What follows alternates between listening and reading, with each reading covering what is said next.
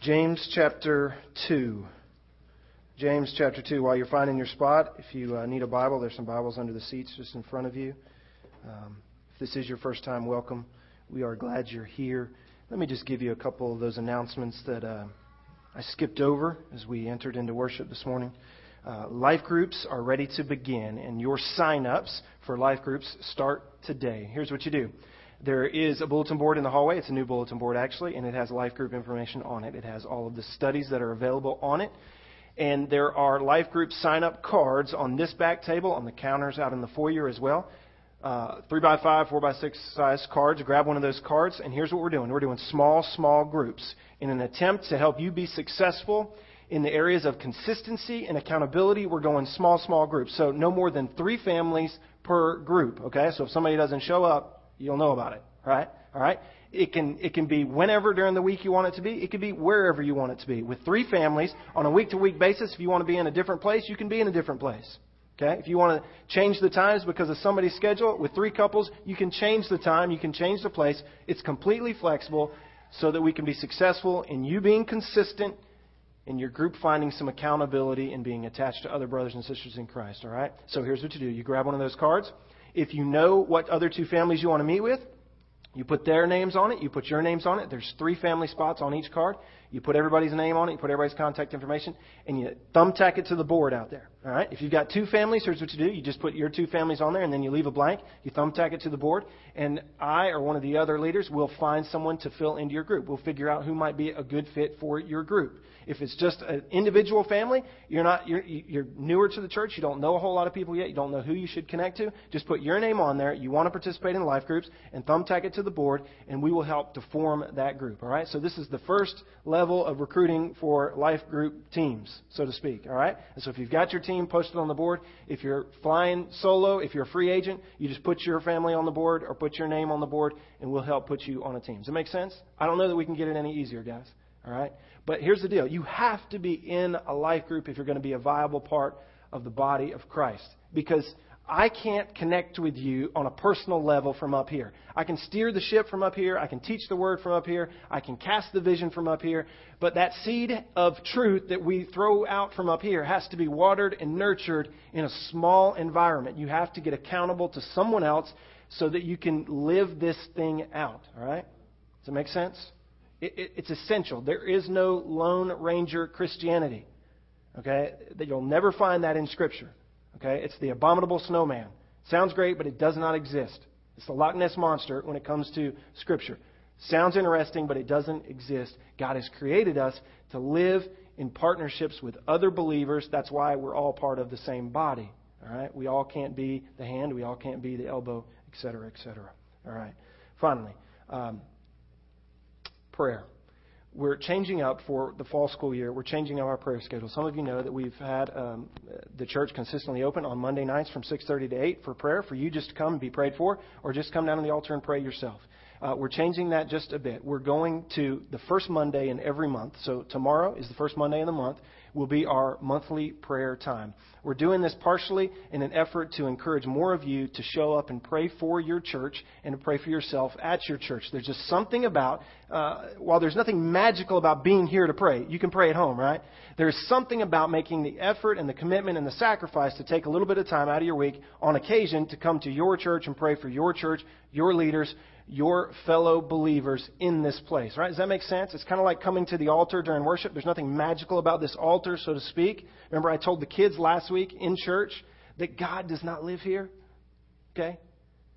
He does not live in the church. We, the people, are the church. He lives in us.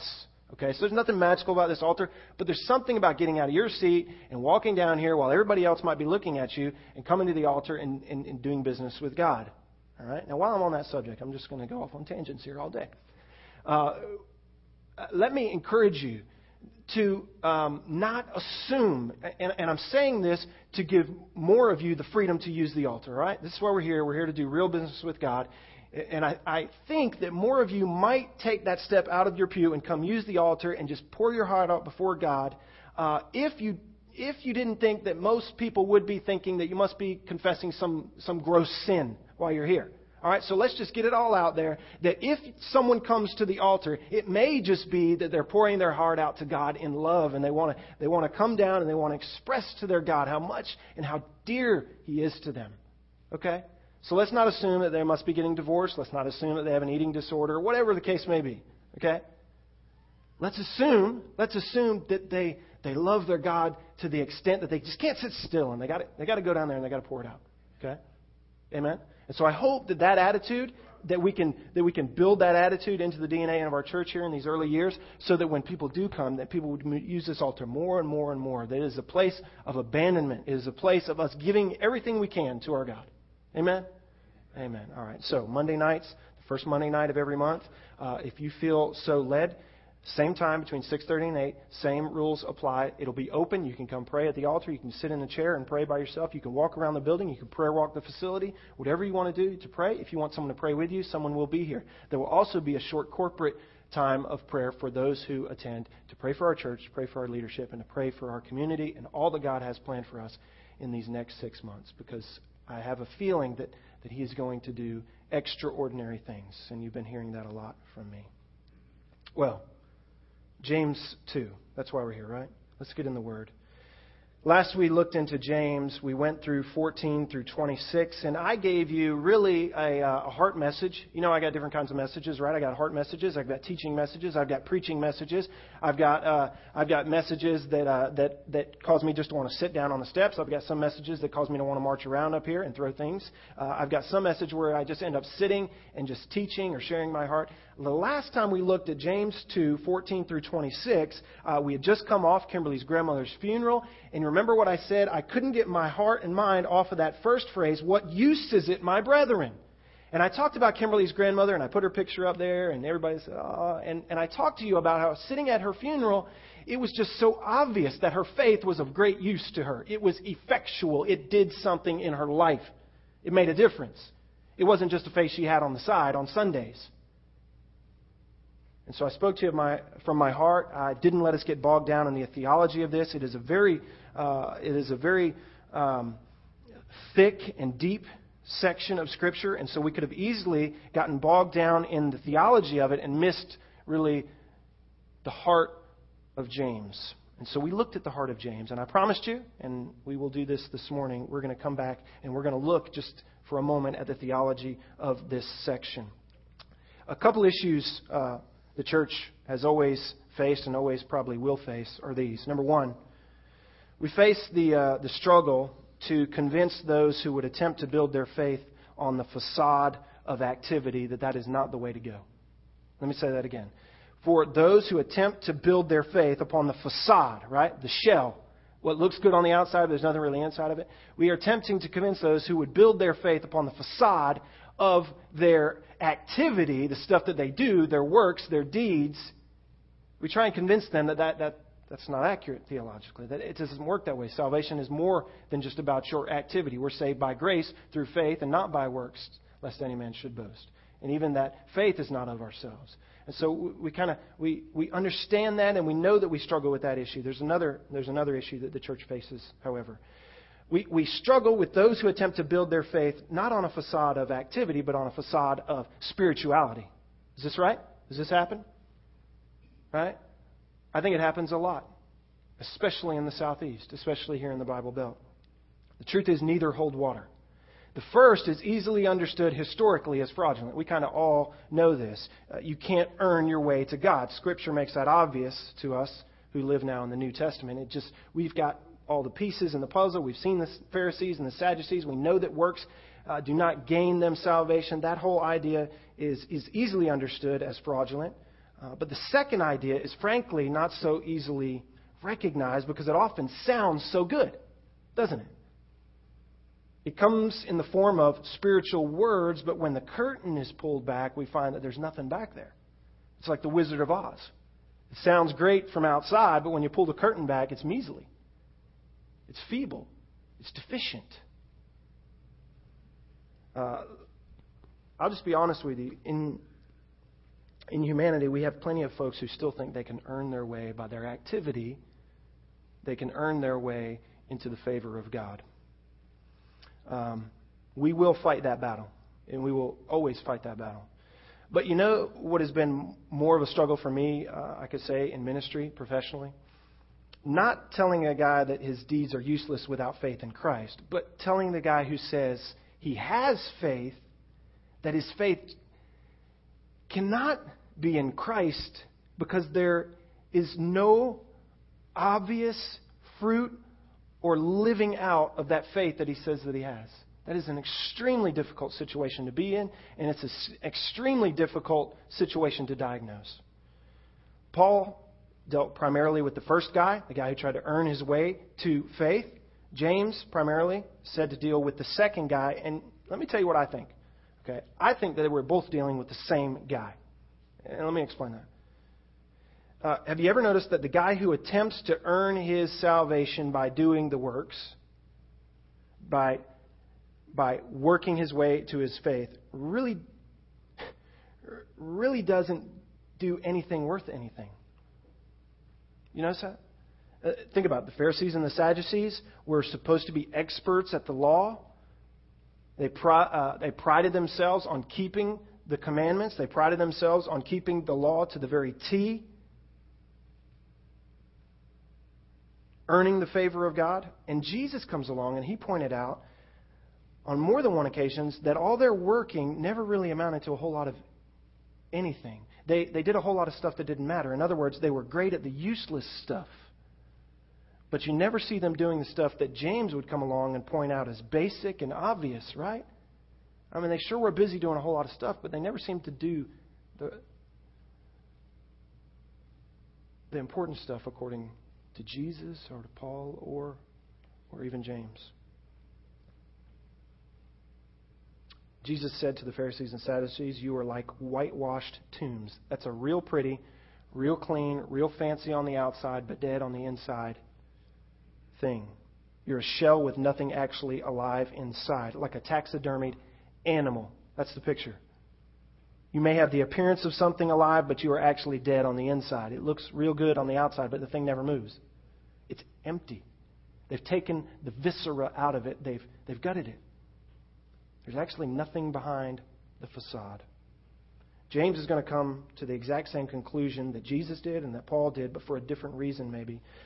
James's guy has the facade of faith not in deeds of his hands, but in the words of his mouth. Did you catch that? Not in the deeds of his hands is he building his faith by works, but in the words of his mouth is he, almost in the same way, building his faith by works. This guy can talk a good game, to make it plain. He can talk a good game, but he never actually shows up on the field. And uh, if you've played sports, you know who this guy is, right? Um, you have him at all levels. The guy who talks a real big game but never actually shows up on the field. Uh, I remember when I was in Little League, uh, we had a guy, I won't say his name because now with Facebook and all that, things just get out, man. Um, his tag, though, and it rhymed with his name, his tag was the decoy. The decoy. Here's why, here's why he was the decoy. This dude had the coolest stuff on anybody on the team. Like we were five years old, right, all the way through up till we got to high school. We played together, a bunch of the same group of guys. This guy, he was always known as the decoy because he could not play a lick, but he looked pretty. He looked like the best player on the field. Like the other team would look at this guy and say, that guy must be bad because he had the wristbands, he had his tape, he had all the stuff. I mean, he was cool. Had his jersey taped up. Everything was was tight. He looked sharp. Like you were afraid of this guy if you were standing on the other sideline. But if you were standing on our sideline, you snickered because you knew the guy wasn't going to do anything. In fact, we called him the decoy because we'd put him out there because he looked pretty, and they'd send three guys over to him. It never amounted to anything. Uh, all levels. I got into college, and I remember my first day at practice on the college football field. There was a dude out there, he was playing free safety. And I looked at this guy, and he was a big dude, he was a strong dude, and he looked bad. And I thought, that guy is going to hurt me. He's going to kill me. I know it. One day, he's going to come on a blitz right up the middle, and he's going to put his helmet right in my chin. He looked bad. At about week two, I realized that that guy was never going to see the field. Now, he talked a good game. I mean, he acted like he was going to be the man on the field, that he could take you out. But the truth is, he was never going to be there. Now, I was a little bit of the opposite of the spectrum, unless you think I'm bragging. Uh, I was never going to on the field either, but I wasn't pretty, and I wasn't talking a good game either. But you know who these guys are. James is having to deal with this in his, in his dealings with the first century Christians. It's all this talk about a faith, but really, when it boils down to it on Monday, really, is there, is there anything hitting the field? Is there anything hitting the field? Jesus was talking to the guy with a false religion. Paul was talking to the guy with a false religion. James is still talking to a guy with a false facade of a religion.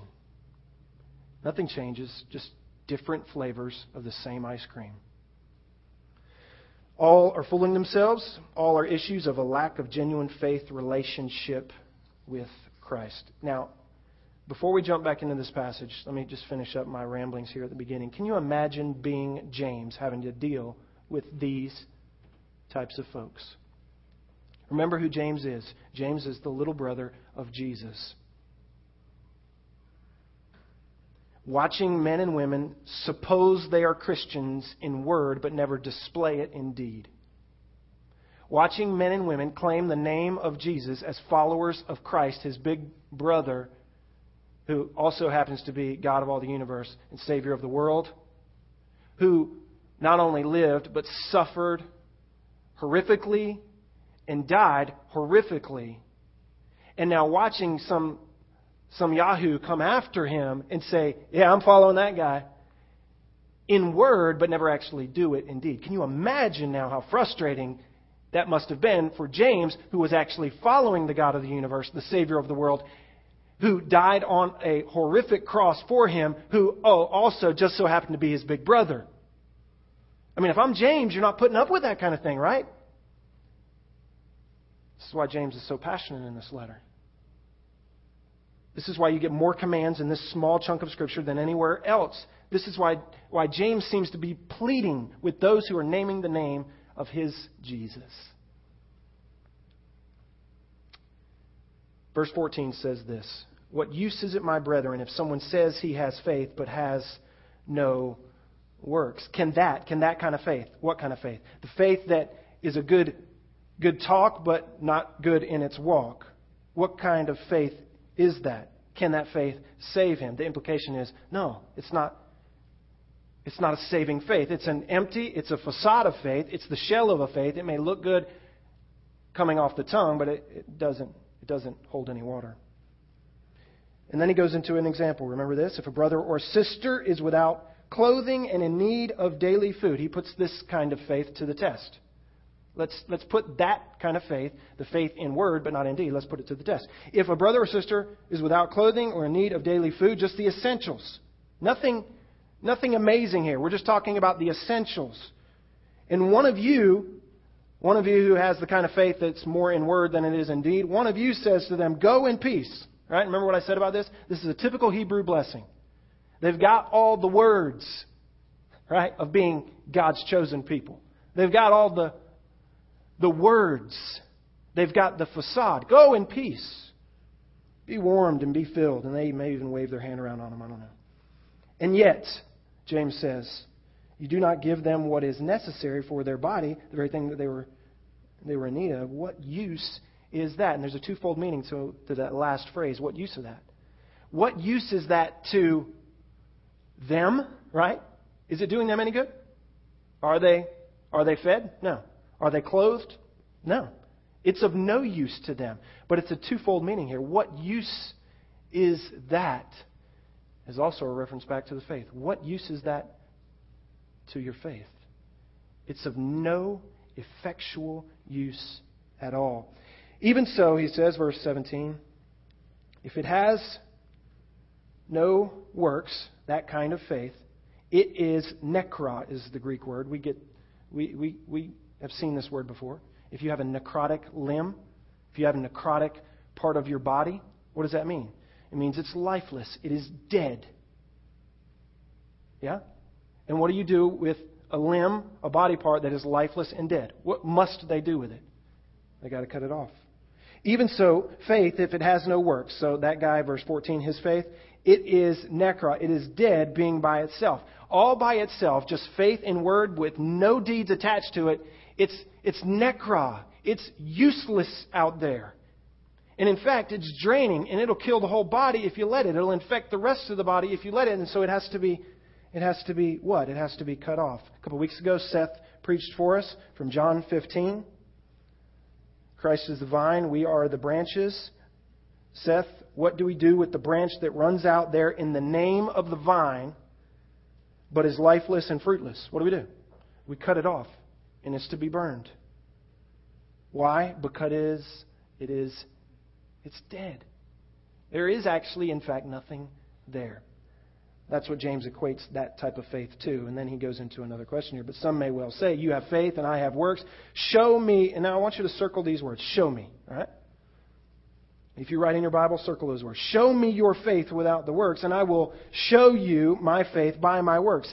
He's dealing with an issue here where it's a matter of are you just going to talk a good game or are you going to show it? All right? And so the question is can faith and works be separated? Can you have one without the other? And one or the other be worth anything? And the obvious in, implication here is no, it can't be worth anything. Faith without the accompanying works is, in fact, it's dead. And he goes on to explain. Verse 19. You believe, who's you? The guy who would say, I have faith, but has no deeds, that would actually be fruit of that faith. You would say, or you believe, he says, God is one. And you do well. And you get a little bit more than sarcasm here from James, right? Uh, this is a little bit a little bit more than harsh from James. All right, he, this is a jab right here. This is the jab right in the gut. Because he looks right at this guy who's running his mouth real good, and he says, "Listen, okay, uh, you believe that God is one, just like every other Hebrew kid does. We repeat the Shema, O Israel, twice a day. I know you get that. You're orthodox in your words. That's the point. Okay? Because every Hebrew believed that. He says, So you're doing okay. But then he comes back with his jab. Look what he says. You do well. And actually, the demons also believe the exact same thing. If you go to Matthew, if you go to the Gospels and you see, you see any, uh, any account where demons encounter Jesus, uh, they know exactly who he is. Uh, they have suspicions of exactly what he's up to. In fact, they beg for more time uh, for them to do their evil work before he does what he's going to do.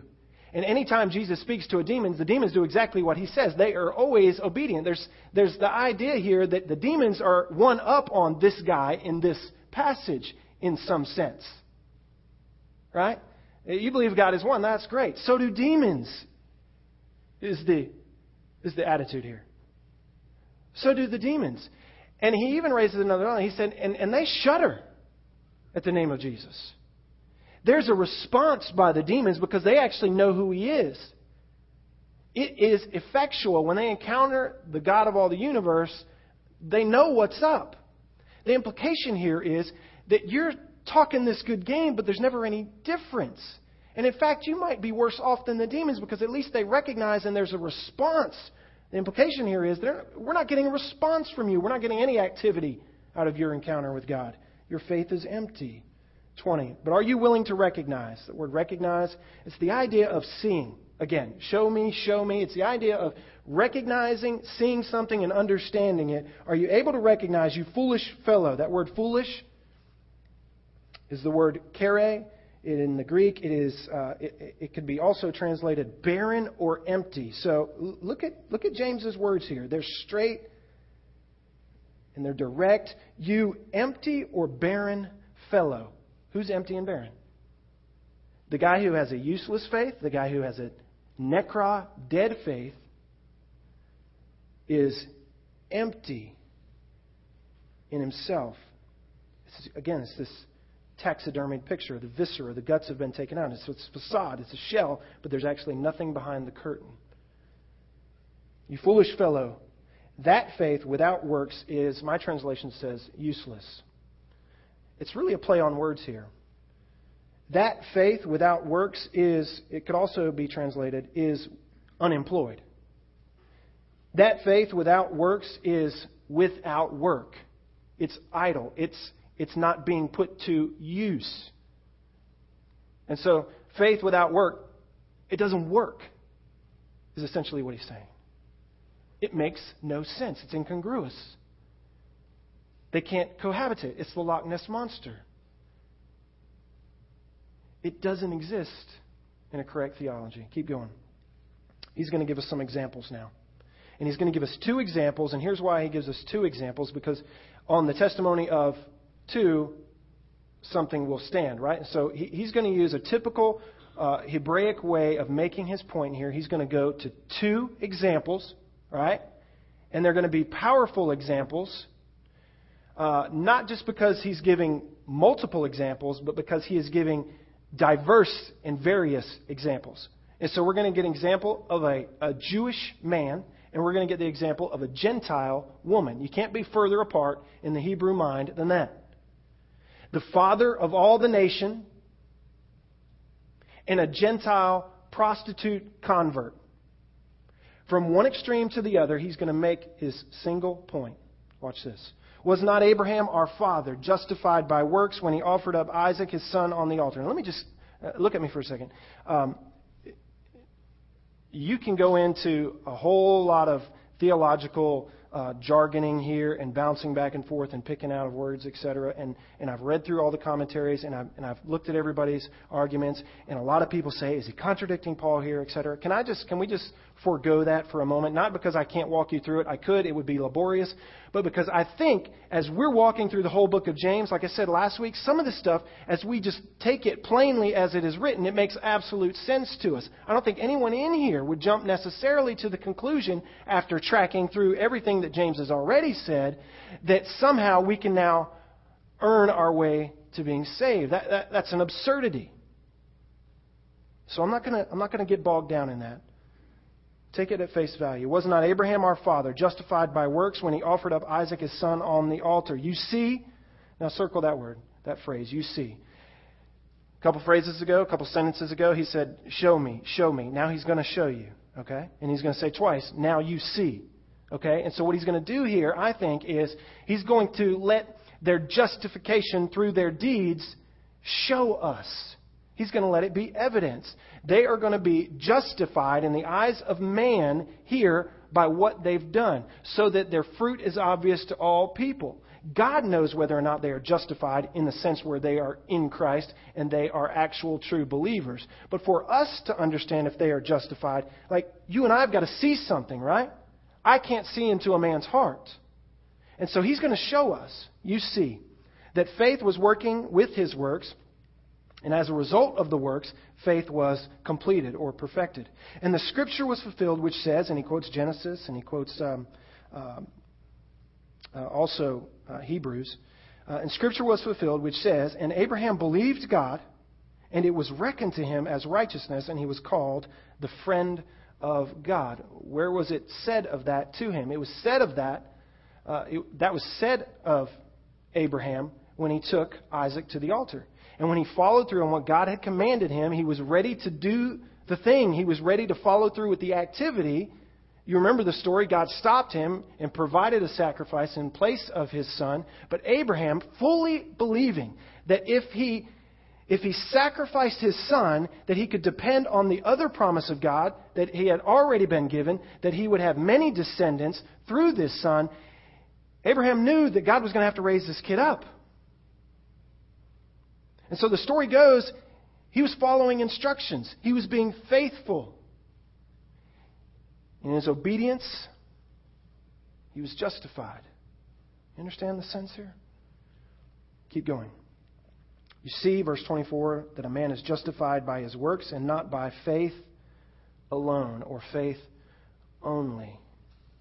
It makes sense. There was something in the activity of Abraham that showed everyone else that his faith was not fraudulent. It was not just an empty shell or a facade. There was something inside of Abraham that sparked him to obedience, that indicated and justified to anyone who would look at his life that his faith is legitimate. Keep going. We get our second example. In the same way, was not Rahab the harlot also justified by works when she received the messengers and sent them out by another way? You remember the story? Joshua, the spies go into the land. Rahab converts. She said, I've heard about everything that you guys have been doing. Uh, your God is a powerful God. The hearts of the people are melting before you. I'm on your side. Okay? I realize you're going to be taking Jericho out. I'm on your side. Your God is my God. She converts. It doesn't just stop there, though. The story doesn't end. The story goes on to tell us that she helped the spies not to be detected. And it goes on further to say that when they came back to Jericho and the walls fell, which, by the way, she lived in, okay? Uh, interesting part of the story of Rahab is that she was a harlot who lived in the encasement of the wall. There were actually like areas to live within the wall. She actually lived in that wall. You talk about faith in the God who's coming in.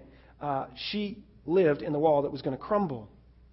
And she was to put, you remember the story? She was to put a scarlet thread out her window. And then when they came, Joshua made a very important point to say to everyone in Israel, save Rahab. She would be plucked out by the grace of the God she had put her faith in. And she did that. She put the deal there. She helped the spies.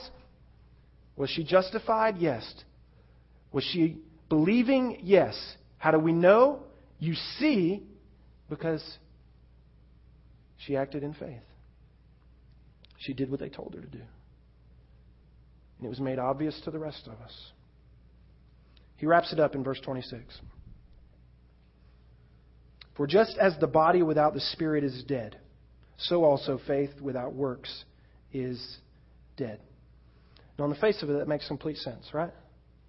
And it seems to be a good way to summarize it. If you think about, if you think about a body that doesn't have its spirit anymore, that body is an empty carcass of flesh, then, right? The body without the spirit is dead. We put it in a casket and we bury it. Ashes to ashes, dust to dust. It's an empty shell. Okay? Now he takes that picture, keep that picture fresh in your mind. He takes that picture of the outside and the inside, and he equates it now to make his point. Faith without works is in the same way dead. Now, if you were to circle the word body and draw it to its parallel, what would you draw a line to? Faith. Okay? Faith correlates back to the body. Just as the body without the spirit, now what would you draw a line to from spirit? You draw a line to works. All right, now let me put this together. Um, just as the body without the spirit is dead, it's obviously useless. Faith without works and when we think about works, we're thinking about what happens on the outside, what we're doing, right? Our activity. But if you really pay attention here to, to how James wraps this whole thing up, it, it really, for me, answers the whole question of is, is James saying something completely different than Paul said? I don't think so. And I think he ends on a perfect teaching point here. Body, spirit, body, spirit, the shell, and the important stuff. Can we, can we say in those terms? The facade and the guts to it. When this is in the body, it's complete. You take this out of it, this is worthless. We discard it. He equates that in the same way to faith in works. Now, if we, if we carry that comparison over, what do we do with these works? We've got to put it in the faith. That's where it is complete. That shows the right picture. Now, what struck me is that my idea of the works and the deeds is my, all my activity out here. But it seems to me that James would end this whole discussion bringing the, the emphasis on works back to the inside of the man. Because James knows, just like Paul knew, and James knows, just like Jesus knew, that what happens on the outside, what happens out here, is only an indication of what's on the inside. Does James contradict Paul? Does James contradict Jesus? No, not at all. It's an inside deal. And as, as that genuine relational faith with Jesus Christ takes root in our hearts, remember James 1, the seed of truth that he has implanted in us by his will? Okay? You putting all this together, I hope? That seed that is in us, it begins to grow. And it sprouts. He waters it. It develops. And then we get this shoot